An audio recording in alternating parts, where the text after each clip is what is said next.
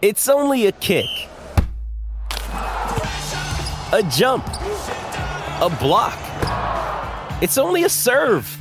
It's only a tackle, a run. It's only for the fans. After all, it's only pressure. You got this. Adidas.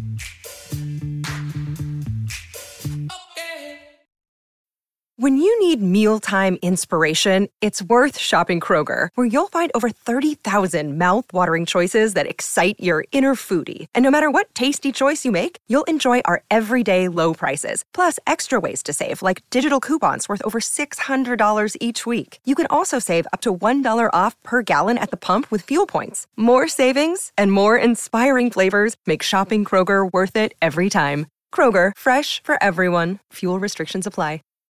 Why take one vacation with the family when you could take all of them? With Royal Caribbean, you don't just go to the beach. You visit a private island and race down the tallest water slide in North America.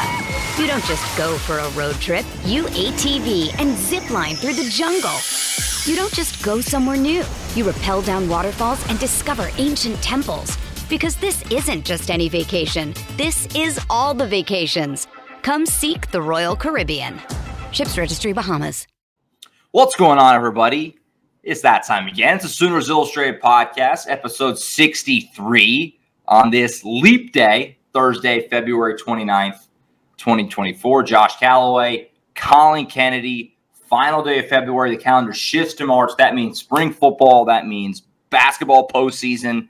That means baseball and softball getting ramped up more and more. Great time of year. Weather gets better. It's wonderful. It's all, all good things. We've got a loaded show on Thursday. Brent Venables yesterday did a podcast appearance, did a bunch of injury updates. We're going to break that down a little bit, including one tough blow. We'll break that down some more in just a second. Some recruiting stuff that we want to get into, of course, with Collin here. He's been out on the road hitting different places. We're going to break that down. And then also the night that was for basketball last night. Huge win for Jenny B and the women's team. We'll break that down a little bit on the back end. But CK, let's first start with, like I said, Brent Venables he went on the Oklahoma Breakdown podcast yesterday with Gabe Ikard and Teddy Lehman, and you know, just that in and of itself is is newsworthy because we haven't heard from Brent Venables since literally the Alamo Bowl. So we're talking two solid months. That game was December 28th. Today is February 29th. Two months and a day since the last time we've heard Brent Venables talk. I mean, in, in a public setting. And so he covered a lot of ground in that interview. I recommend everybody go listen to it. I'm sure almost every OU fan has or tuned in on the YouTube or whatever. But I did want to get into some of the injury stuff because that was kind of the big newsworthy stuff that came out of what he had to say. Let's first start with Jacob Lacey. Um, so Jacob Lacey, most fans know, last year going into the season dealt with some blood clotting issues. Kind of thought he wasn't going to be available last year. Truthfully, I mean, I went through most of the summer last summer. From what I was hearing, that his season was in jeopardy. He ended up playing and have a nice, pretty nice year. And now he was coming back, which was a big win for OU. The fact they got him and Da'Jon Terry both back as their starting defensive tackles. But then it's kind of been kicking up again. He's having these issues again, and he might not be available for this season. Kind of this almost a replay of what we went through last summer. I did the, the defensive tackle temperature check status report with James on Tuesday, and I kind of glossed over Lacey because I didn't know for sure if he was going to be available or not. I didn't want to really get into it, so I kind of just went over it. And then, sure enough, the next day, Brent Venables says that on the podcast. Jacob Lacey actually tweets something out this morning confirming it. So he's not going to be around this season. He's having to medically retire. Collin, obviously, it just sucks. I mean, on a human level yeah. for, for Jacob, but then also for the team level, you're losing somebody who's probably going to be a starting defensive tackle for you this season. How do you kind of absorb all the news uh, there with, with Jacob Lacey? It looks like his career is looks like likely over. Yeah, I don't know that you can absorb it, right? It's a it's a yeah. tough pill to swallow, and and has nothing to do with being a fan or a, a media member or whatever. It's just like for the human being, yeah, it sucks. Like I, this guy has probably dedicated however many years of his life to this sport, this game, and to have it taken away, especially when he kind of beat the odds a year ago. Sure. I think it's a it's a great point brought up by you. This was not the first time that this had been a thing, and he was able to debunk the scenario and he had a really good year. I mean, he was a starting defensive tackle at a place like Oklahoma, mm-hmm. consistently graded out as if I remember correctly, one of the better run defenders and pass rushers on the interior for Oklahoma on PFF grades. And regardless, I, I think no matter how much stock you put in player grades or what have you, if you just watch an OU game, it didn't take long to realize Lacey was definitely one of the best defensive tackles they had in the room. And so for him, man, it just I hate to see it. I, I, think we all hate to see it for him. I wish him nothing but the best. I've heard not only that he's a really good football player, but I've heard he's just a really good guy. I know a lot of mm-hmm. people at Oklahoma really like that dude behind the scenes, and you just never want that for someone, especially someone like Lacey. Now, I'll say this: it was interesting too, like hearing about this behind the scenes initially. There was a lot of different stuff that was going on. I even have a source hit me up and be like, "Look, I don't know, maybe he tries to transfer somewhere just to kind of be in a less." stakes scenario considering where this thing is headed. Yeah. But Lacey kind of just, even dating back to last year, he kept sticking it out and, and, going through it, trying to play this game and play it at a place like Oklahoma. And so, yeah, man, I, I, I hate it for him, but I have no doubt that he's going to land on his feet and succeed in whatever he chooses to do. It, if he decides to like be a coach or something, I, I would bet that he is incredible given the passion and the de- dedication he's put into this game. Now, on the team front, I know we can get mm. into this a little bit more of a, a, a discussion. This now immediately places a spotlight on your defensive tackles. Now, that's it's nothing new. I'm not breaking any news here and saying, sure. You defensive tackles are facing a lot of pressure. But going into the SEC, like you mentioned, Da'Jon Terry and Jacob Lacey were kind of supposed to be your safety blankets. They're known commodities. They're both very good football players. And from there, you're going to be able to sort through your rotation given the fact that you've had a couple of guys leave that room. And at the point of attack in the SEC, the first year of SEC ball, you got to be able to line it up especially in the middle. Mm. And OU probably felt like for the first time in a long time they could really line it up with anybody because of someone like Lacey. So tons of pressure now placed not just on these defensive tackles for Oklahoma, but the new faces in that room, right? Yeah. I, you brought in David Stone with every intention of playing him. Well, I, you don't have any other choice. You know what I mean? And then sure Jaden Jackson to me becomes an even bigger asset. Like we talk so much about them getting him late in that recruitment, swinging a defensive tackle who went from three star into well inside the top 247. And now he's probably going to be a key piece in the rotation. Fascinating to see what comes of this situation for OU's defensive tackles and who is prepared to step up because it's big shoes to fill, Josh, as you well know. Yeah, for sure. I mean, it's it the the timing of this is funny for us because of you know we just did James and I on Tuesday the defensive tackle stash report, and I talked about on Tuesday's show Gracen Halton being this X factor, and if he's an option as a rotational piece, probably elevated up from rotational piece. Now there's a I would say a decent chance he starts right. I mean, next to Da'Jon Terry in week one, and certainly David Stone's gonna be in that mix too, just because of what he is, and, and Jane Jackson as well, like you said it's going to be interesting to see how it, how it plays out. And uh, Gracen Halton, his year three for him just became so much more important that he makes that leap um, in the SEC.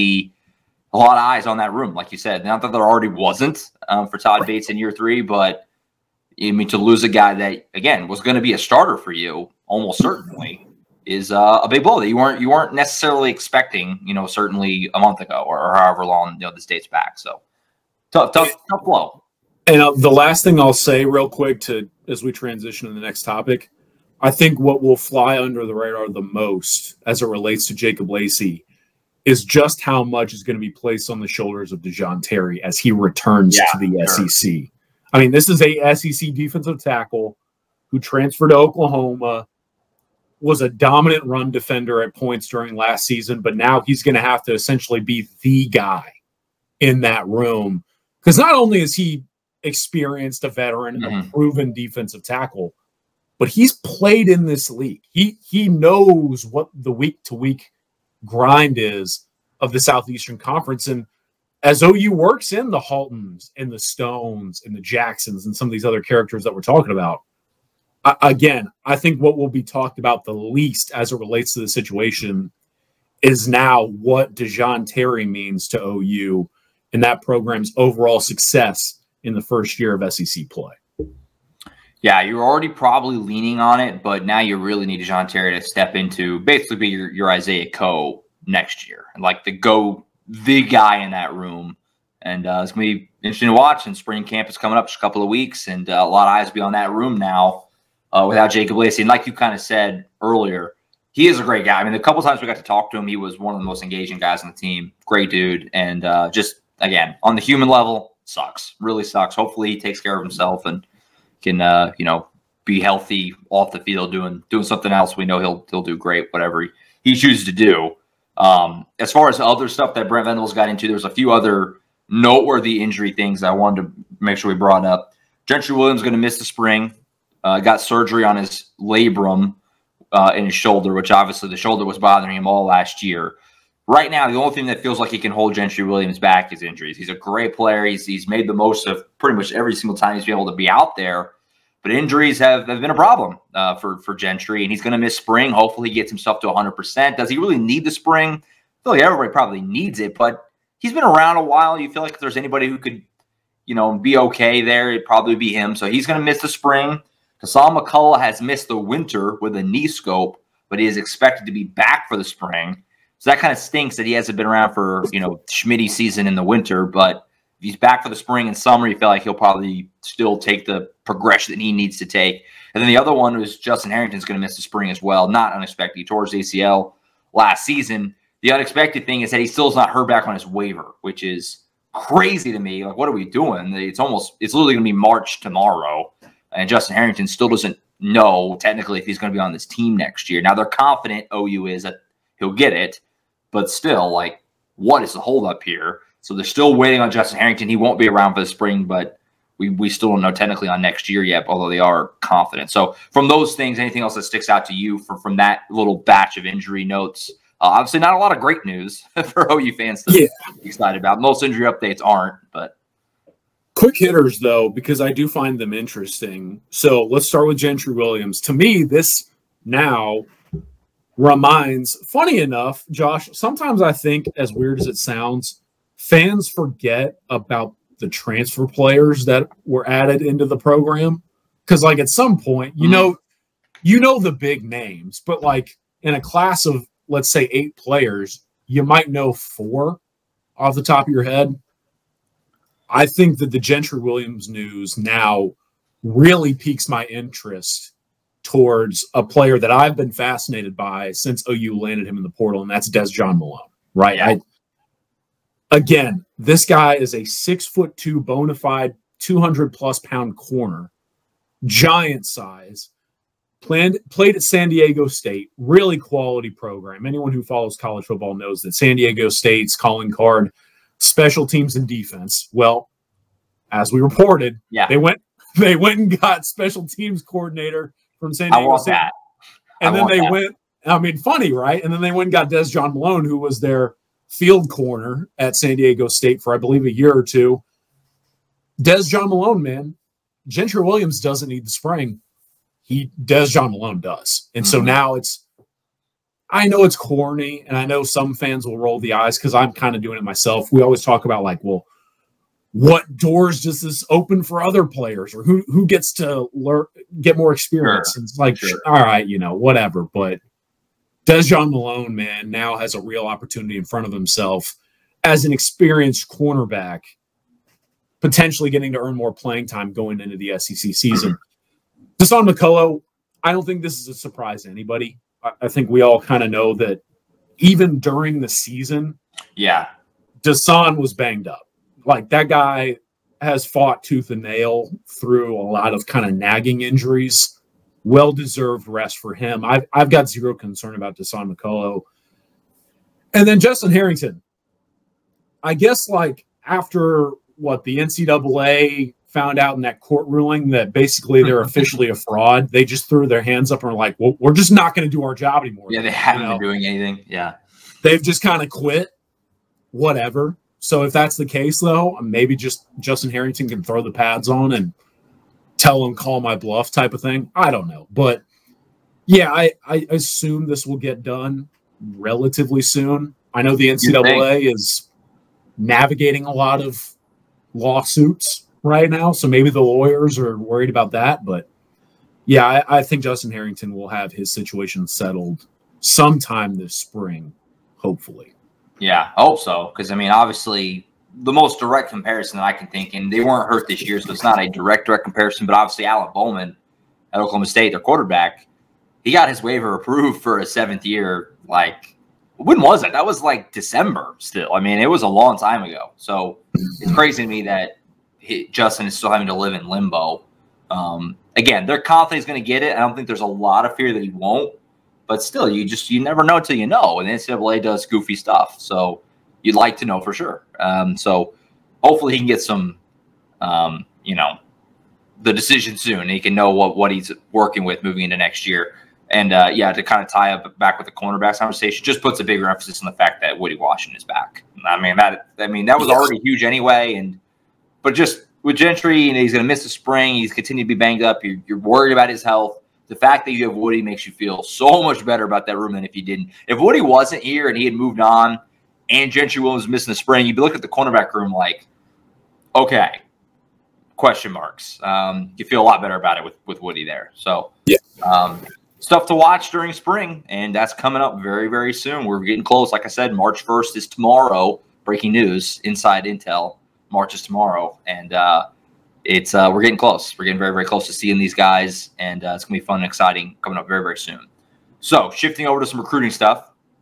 We have our lead recruiting analyst, Collin Kennedy, here. He's been all over it uh, lately. If you're a VIP subscriber to Oklahoma247sports.com, Sooners Illustrated, you've been treated to a lot of notes over the last, I mean, obviously, ever since Collin took over, but especially in the last week or so. Um, a lot's been flying. Let's start with a update on CJ Nixon, who you put in a pick for this week. We talked about CJ Nixon before. Um, Weatherford Edge. I've actually had the pleasure of seeing him play both football and basketball over the last couple of years. Really talented player. He's our number one guy in Oklahoma in 2025. Our guy, number five edge in the class from 24 7 Sports in 2025. Top 50 player. I mean, this is a this is a big time player. This is a stud. You feel good about where OU stands here dive into that a little bit as uh, Oklahoma tries to land an in-state kid who uh, is again a big-time player who has offers from basically everywhere. Yeah, one of two new crystal balls I put in over the past few days, and both picks that I made were probably a little bit overdue.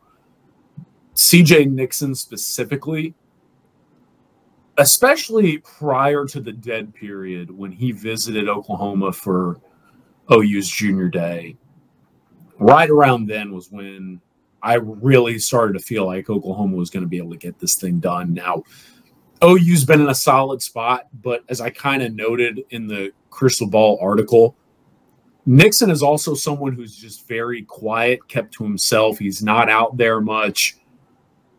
Kind of his recruitment relative to a player who's in the top 50 or so completely flies under the radar. But here we are. I think Oklahoma as we get ready for, I believe, the quiet period, which starts on Monday, which means recruits can start ironing out trips. I think this is going to be a few months stretch that really allows Oklahoma to gain more ground and eventually follow through with a potential securing of commitment. Now, what does that mean? Basically, what I think is that Oklahoma, the last visit where Nixon was on campus went so well, well enough that I think the next few times he gets on campus at Oklahoma present an opportunity for OU to try and seal the deal. Now, there's still obviously mm. work to be done, but a big reason why I put in the pick is because it just feels like Oklahoma's lead for an in-state prospect right now is really building. And when you factor in what's coming, which again, the, the, the quiet period starts on Monday, which then means that recruiting in general is going to be back in the spotlight nationally. It allows prospects to start seeing campuses again. And I, I just, every indicator that I have right now currently points towards CJ Nixon having OU as a leader. And I, I just think that Oklahoma staff knows how to get things done as it relates to in-state players, especially players at his position. So, going to be fun to watch CJ Nixon and his recruitment develop over the next few months. Spring and summer months are huge in recruiting, as we know, but I think CJ Nixon and Oklahoma still feel like a very realistic partnership. Which is great news. Like I said, I've had the pleasure of seeing him. Um, he's a, he's a stud. He's a beast. He's a beast. He plays. You know, Weatherford's a 4A program, so like many good players at the 4A level, he plays offense as well. Um, he'll get out there and catch some passes. He's a big dude. You, see these 4A cornerbacks and safeties try to handle him is not fun for them. Um, he's a good basketball player too. He's just an athlete, just an overall athlete, and uh, a guy you want to keep in state lines if you can. And uh, obviously, per Collin Kennedy, Oklahoma's in good shape to do that. You mentioned you put in a pick for him. You also put in a pick for Malik Hawkins, who, of course, most of you fans, I'm sure, are very well aware, is the younger brother of Michael Hawkins down there in McKinney, Texas. Cornerback is uh, what he plays. So he's obviously a legacy as well with his father. Talk about him a little bit. And I don't sure. think we really brought him up on the show that much. He may have come up in passing a couple of times. Like it's hard to remember, but um, what kind of he brings to the table and why you feel like Oklahoma's in good shape here. Obviously, it helps his brother's already there. I mean, there's there's obvious connections, but how are you kind of feeling like this is shaking out right now with with him? Yeah, look, the obvious. His dad played at Oklahoma. His older brother currently plays at Oklahoma, mm-hmm. just enrolled as a quarterback. So the connections are in place. But I think the other thing with Malik Hawkins, the only real competitor as things stand today in Malik Hawkins' recruitment is Texas. It sounds like the Longhorns and Sooners are two programs at the forefront, and other programs are certainly monitoring. I think Texas A&M is hovering. I think Arkansas had been mentioned to me in the past. Yeah, but in a battle between Oklahoma and Texas as it relates to a Hawkins, I just feel like OU is going to be able to close this thing, especially if they can get Malik back on campus during the spring. Now, the other part of this equation, why I put in the pick, I think if you follow my reporting on Sooners Illustrated, and by the way, I would encourage you to subscribe because today's reset the board day. I'm literally going through position by position and explaining every position group in 2025 relative to spots, commits, and targets before we hit the quiet period where all these kids start taking visits again. One of the things I kind of got into in the upcoming defensive back articles was that oh you can't really take a ton of kids as things stand right now in 2025 but they can be flexible if a player or recruit has versatility within a skill set because if you bring on a kid and he can kind of slide all over, all right, well, then he's not necessarily occupying one spot, if that makes sense. So I think Hawkins is kind of that type. I think he can play corner. Mm-hmm. I think he could play safety. If he really needed to, I think he could play some cheetah. But yeah, I just feel like given the connections where this recruitment is, how it's shaping, and then the type of player that Malik is, just makes a lot of sense for the Sooners. And I think long term, it's it's probably one that Oklahoma is very capable of winning. Makes sense. Makes sense. Certainly look forward to uh you know between you got the Bowens, you had the McCulloughs. Obviously, Day has uh, since transferred. We've talked about the possibility of maybe having the Robertses, um, the brother thing. We've we've been able to talk about the brother angle a lot last last few months, and uh, maybe the latest will be the Hawkins brothers if they can bring bring Malik in the Sooners Illustrated podcast. We'll be back after this short break. Why take one vacation with the family when you could take all of them? With Royal Caribbean, you don't just go to the beach. You visit a private island and race down the tallest water slide in North America. You don't just go for a road trip. You ATV and zip line through the jungle. You don't just go somewhere new. You rappel down waterfalls and discover ancient temples. Because this isn't just any vacation, this is all the vacations. Come seek the Royal Caribbean. Ships Registry Bahamas.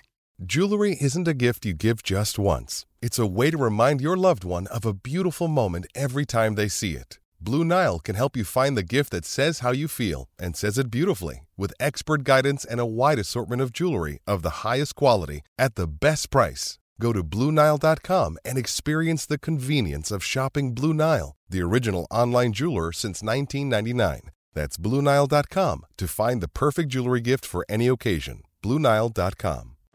like we said, you've been out on the road. You were just out on the road this morning. You're going out on the road again later. You've been bouncing around, talking to coaches, talking to players. What are some other things that uh, you want to bring up? Again, you've had lots of VIP intel. I'm not going to ask you to bring it all up because that yeah. we'd be here a while. Um, but some other things that you want to talk about on the show as you've been kind of bouncing around and talking, uh, getting out there on the road a little bit. Yeah, that's why you subscribe, right? Because you get yeah. everything and then a little bit more. And then, speaking of brothers, as it relates to Oklahoma and recruiting, so I've been out on the road, and a school I'm going to this afternoon after we record is Cedar Hill down in the Dallas Fort Worth Metroplex, and they have a group of triplets. and oh man, they go they they go six five three forty, six five three twenty, and I believe six one two ninety. The Coleman, the Coleman. Oh my gosh! So the the Jordan and De- Jordan and Devin Coleman, I believe, are the two big six foot fivers that are over 300 pounds. They're identical twins. Their third brother is not an identical, but Jordan and Devin Coleman are. Mm-hmm. Oklahoma offered both of them. So the brother thing's playing back into effect. More brothers. Yeah. yeah, I'm really excited to go out there and see them because I've seen I've seen this group of of Colemans at camps down here in Dallas, and they they're awesome. Jordan specifically is he's an A kicker. You know, like he he whoops, sure. and um, I, I'm very excited to see them. But I've been to a lot of other places. Was at Melissa this morning. Checked in with Oklahoma offensive line commit Owen Hollenbeck. He's obviously the center take for the Sooners in 2025. Great, great guy. Like I, have known Owen for a long time. And was cool seeing him. But a couple of things I wanted to fire off real quick. I went out and saw just down the street, not three minutes from my house, when saw Michael Fasusi, the five-star offensive tackle that every Oklahoma fan knows, whether you follow recruiting or not. Sure. Because he's that big of a name. Michael Michael's awesome. I'm I'm pulling for him hard. He's one of those kids that you get to know and you're just like, man, I I really hope it works out for him. And it will. I mean, he's 6'5, 305 pounds and dunking dodgeballs in his free time. It's just hilarious to watch him. If you haven't seen the uh the dodgeball video that I put out, Michael Fasusi is throwing dodgeballs like Derek Jeter at 305 pounds. and I literally I tweeted it, and I I kid you not, I had some coaches at the high school and college level text me the video and be like, "This is insane." they were all they were obsessed. Anyways, um, Michael getting ready to take a ton of visits once things open back up on Monday. And Josh, I think this one's going to be a battle, man, because we know Oklahoma's positioned itself very well in this recruitment, as has Texas. I think that the Longhorns and the Sooners are right up at the top. And I think Texas yeah. might be taking a little bit of a lead going into the spring visit period. He will visit both. And then one thing that I, has come to my attention and why I wanted to bring this up as it relates to Michael Fasusi, Lamont Rogers, who's another offensive tackle down here in DFW. I'm going to go see him probably Monday or Wednesday next week. Missouri is starting to come on strong in the Dallas Fort Worth Metroplex, folks. And like I know Oklahoma fans aren't going to want to hear that. It's my job as an objective media member to report this. Missouri has started to apply a ton of pressure on offensive linemen down in the Dallas Fort Worth Metroplex, and I believe in the South Central in general. And both Michael Fasusi and Lamont Rogers are starting to bring up Missouri on their own. So You've got the other names, right? Oregon is in there. I believe Fasusi is going to visit LSU, A&M. I believe the same can be said for Lamont Rogers as well. But Fasusi specifically, it still always kind of felt like a, a Red River battle between Oklahoma and Texas for the elite offensive tackle at Lewisville. But keep an eye on a sleeper like Mizzou because it's clear in talking to Michael, both on and off the record, that – Eli Drinkwitz and Brandon Jones have really prioritized him. And then I thought it was kind of cool, real quick, wrapping it up on Michael Fasusi. He mentioned that it was really cool to talk to Phil Loadholt, who left Oklahoma for the offensive line job at Colorado. Uh, and people forget Phil Loadholt was going to go with Jeff Lebby to Mississippi State and then actually found his way to the on-field offensive line coach right. of Colorado. And now Phil Loadholt, I believe, has helped Colorado iron out a visit for Fasusi, which is big for them. So going to be a big recruitment, obviously, but I think these next few months are massive. And he did give us a, a, an update on his timeline. So if you're a subscriber, you know what the deal is. Mm-hmm. Um, outside of that, though, I think another guy I wanted to talk about. I haven't been able to go out and see him, but in talking to sources, and I posted a article. Kobe Sellers is another one that's going to be fascinating to follow over the next few months as things open up. By the time again that we talk next Thursday, yeah, recruiting and visiting is going to be opening back up. By the way, I've posted a couple of official visitors that have already secured their trips to OU on the board. But Kobe Sellers to me is one that once things open up on Monday, I think some fans of Oklahoma maybe thought that because a lot of picks flew in, including one for myself, that OU was the runaway favorite. Texas has really made things interesting as we prepare for the opening of the quiet period. And so I think that Oklahoma built that lead. It was a promising lead. Mm-hmm. But now here come the Longhorns, and we're preparing for a spring into the summer where I think Oklahoma is going to have to battle, most namely of them all, Texas, maybe a Missouri, and probably like an Oregon or an LSU for a lot of prospects in this area. And the, depending on how these next few months go, I think either Oklahoma's class looks exactly the way it wants it to, or it looks drastically different. So the right. stakes are incredibly high as we prepare for the spring period. A lot happening, lot of reasons, like we've said a couple times, to become a VIP subscriber. Oklahoma 247sports.com. Been a lot of VIP intel from Collin and VIP analysis as well from uh, Tom, who's been getting on as spring camp is approaching. It's the best is the perfect time. If you're you haven't done it before, you jump in, be along for the ride throughout the spring into the summer, the busy months, and then the season will be here. Like I said before, you know already, it's about to be March. I mean, we're getting it's kind of sneaky close. Media days, the media day schedule came out today, which is a great sign that we're getting close. By the way, Oklahoma going to go with Missouri. That should be contentious. Georgia and Tennessee. Uh, that's like their little quadrant on the second day of SEC Media Days, July 16th, I think it is. Uh, look forward to that. We're getting close. We're getting somewhere. Spring ball starting soon. Jump aboard for the ride. Sooners Illustrated, Oklahoma 247sports.com. You're going to come to SEC Media Days, right? It's right here. It's it's two feet from you. It's at the Omni in Dallas. Certainly, you're going to be there. Yeah, I will be there. 100%. It's so. going to be a zoo. I'm looking forward to it. Never been before. Tom obviously he covered Auburn for a long time. And he actually went last year for us. Um, so he'll be kind of. I'll be leaning on him. He was leaning on me a little bit last year, Big 12 Media Days, which I had been to a bunch of times. Now he gets to return the favor, and I get to lean on him because it's a whole new world and uh, going. I don't know. I'm a little. I'm a little. It can be a little intimidating, I think, at first, but we'll, we'll figure it out. It'll be all right. I was hoping it would be back in Nashville, but now that it's down the street. I'm like, okay, like it was really nice if I weren't there. So. Yeah, it was really nice of uh, Greg Sankey to make it real nice and convenient for us and put it right right in Dallas. Uh, that that was nice of them to to do that. So look forward. It's to like all those all those OU and Texas media members are going to be so overwhelmed. We might as well put it in the backyard for them. You know, one less variable right. for them to deal with. Right, and then Big 12 Media Days moved to Vegas, which is insanity. I I hate that. I hate. I that. I don't know how that. Yeah, objectively terrible decision, but neither here nor there. That's uh, I don't know how I would handle that, and uh, I don't have to because we're not going anymore. So looking forward to that. So good times ahead. Football ramping up more and more and more.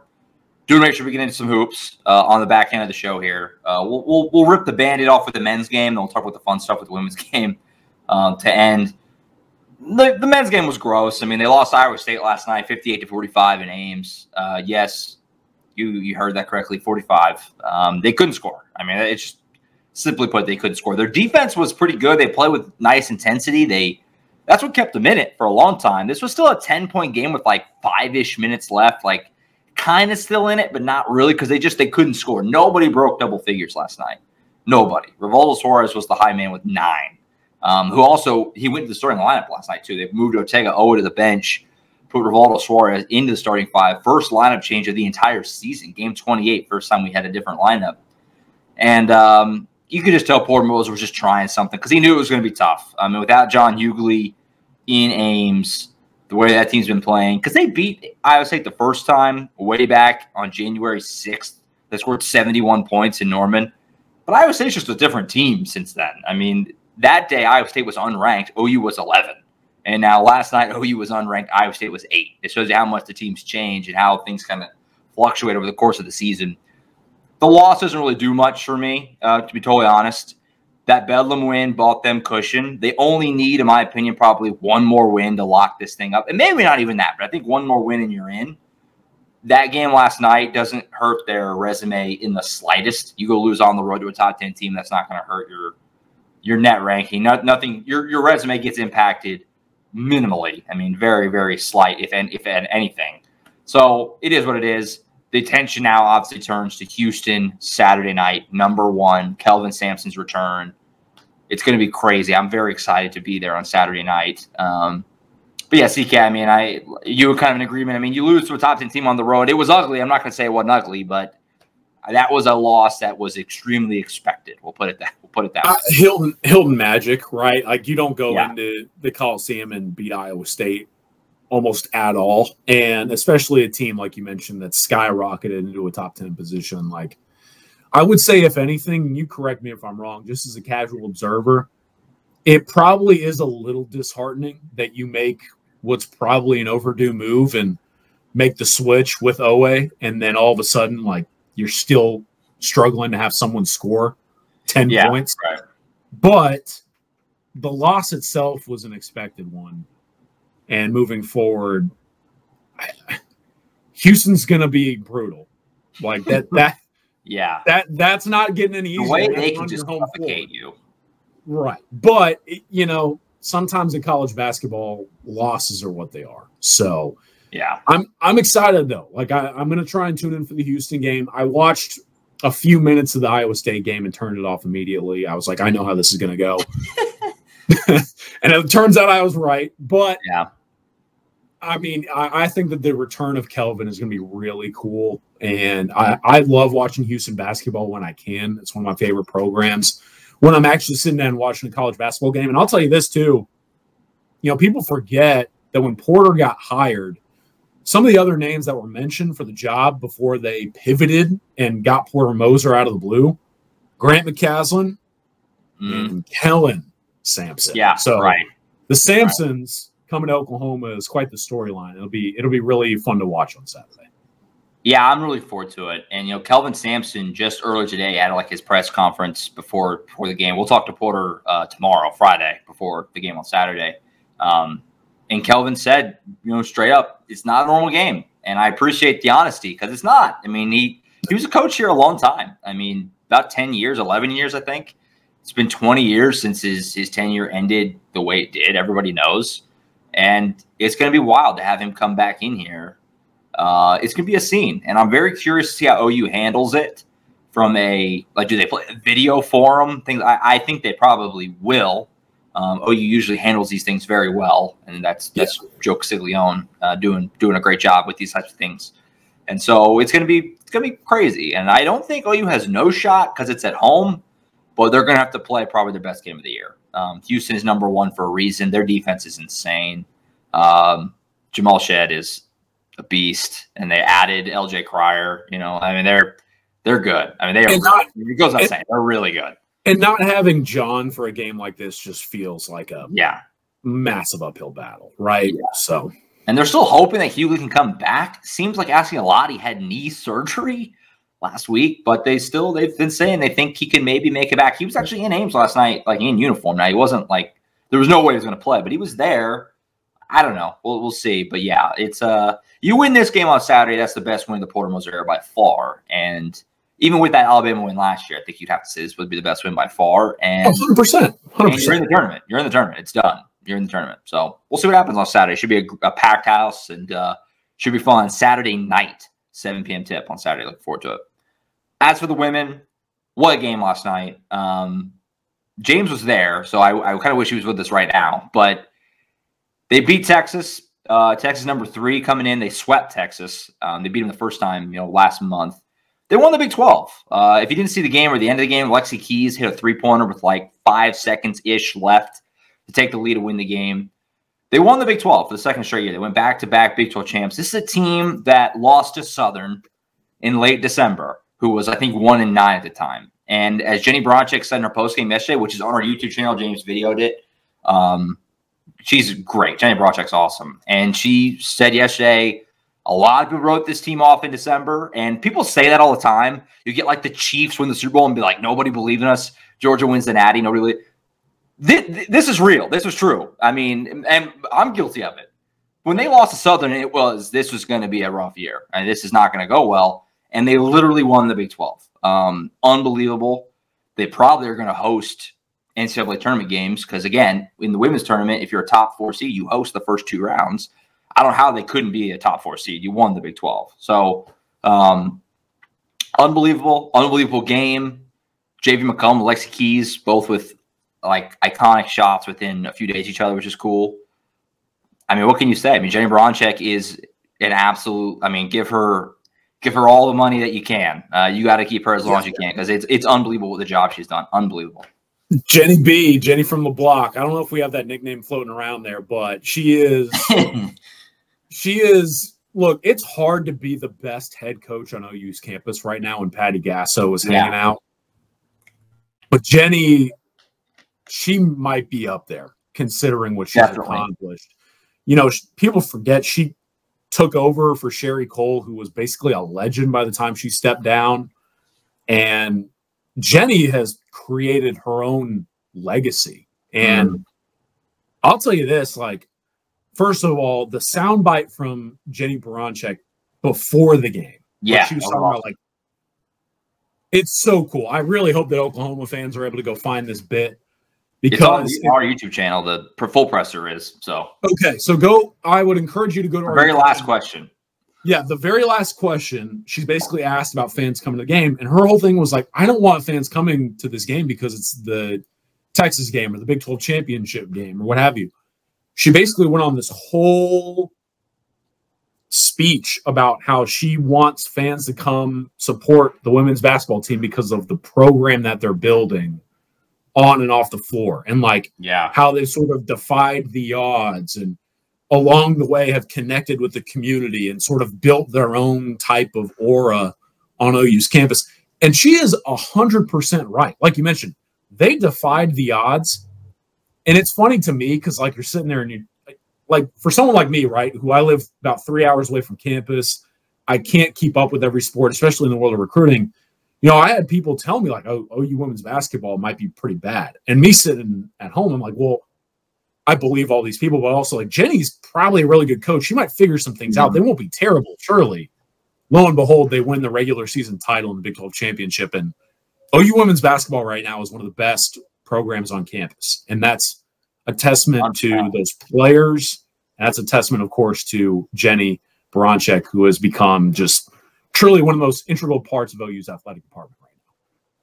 Yeah, no, I tweeted it last night, but between Patty Gasso, Jennie Baranczyk, and then KJ Kindler, I mean, just a monopoly on on women's sports head coaches. It's it's crazy. You you arguably have, I mean, Patty Gasso, I think, undisputably, and then KJ Kindler, undisputably, and Jennie Baranczyk's making a run, but the best in their sport. Um, yeah, it's unbelievable the job that she did. It, it's it's really hard to fathom the the run through Big 12 play. It's unbelievable because I said this with James on Tuesday before the game. It was like it feels like it felt like it was like wow, look at this hot streak, and it's like hot streaks are not two months. That that's just you're good and um, unbelievable. They have one more Big 12 game this weekend against Kansas. They already won the Big 12. They locked it up, um, and then they'll head into the Big 12 tournament, and the postseason from there will be fun to watch. See how far they can go. Because um, who knows? I mean, under under Jenny, feels like anything is anything is possible. So um, fun team, really fun team. So we'll see what they do this weekend and into the postseason. Congrats to them on back to back Big 12 titles on the way out, going to the SEC next year. Pretty cool. I think that's it. be back next week, uh, planning for Monday, hopefully, with uh, Tom and James, and we'll recap the weekends for hoops. We'll continue our stash report series. Uh, I believe we're doing defensive ends, linebackers next Monday, so we'll break that down a little bit for you. Like I said, recap the weekend for hoops. Spring football is getting rapidly close. Um, I think we're just about another week and a half or so away from getting it going. So looking forward to that. We'll continue to set the stage for it, and then Collin will be back with us next Thursday for all the latest on the recruiting side and uh, everything else that you can come to expect from uh, the Sooners Illustrated podcast. So CK, good catching up. Safe travels driving around, hitting uh, hitting the various spots, and we'll catch up with you next week, man. All right, we'll do it next week. Absolutely. All right, that's it for Collin Kennedy. I'm Josh Callaway. We'll sign off for now. We'll catch you guys next time on the Sooners Illustrated podcast.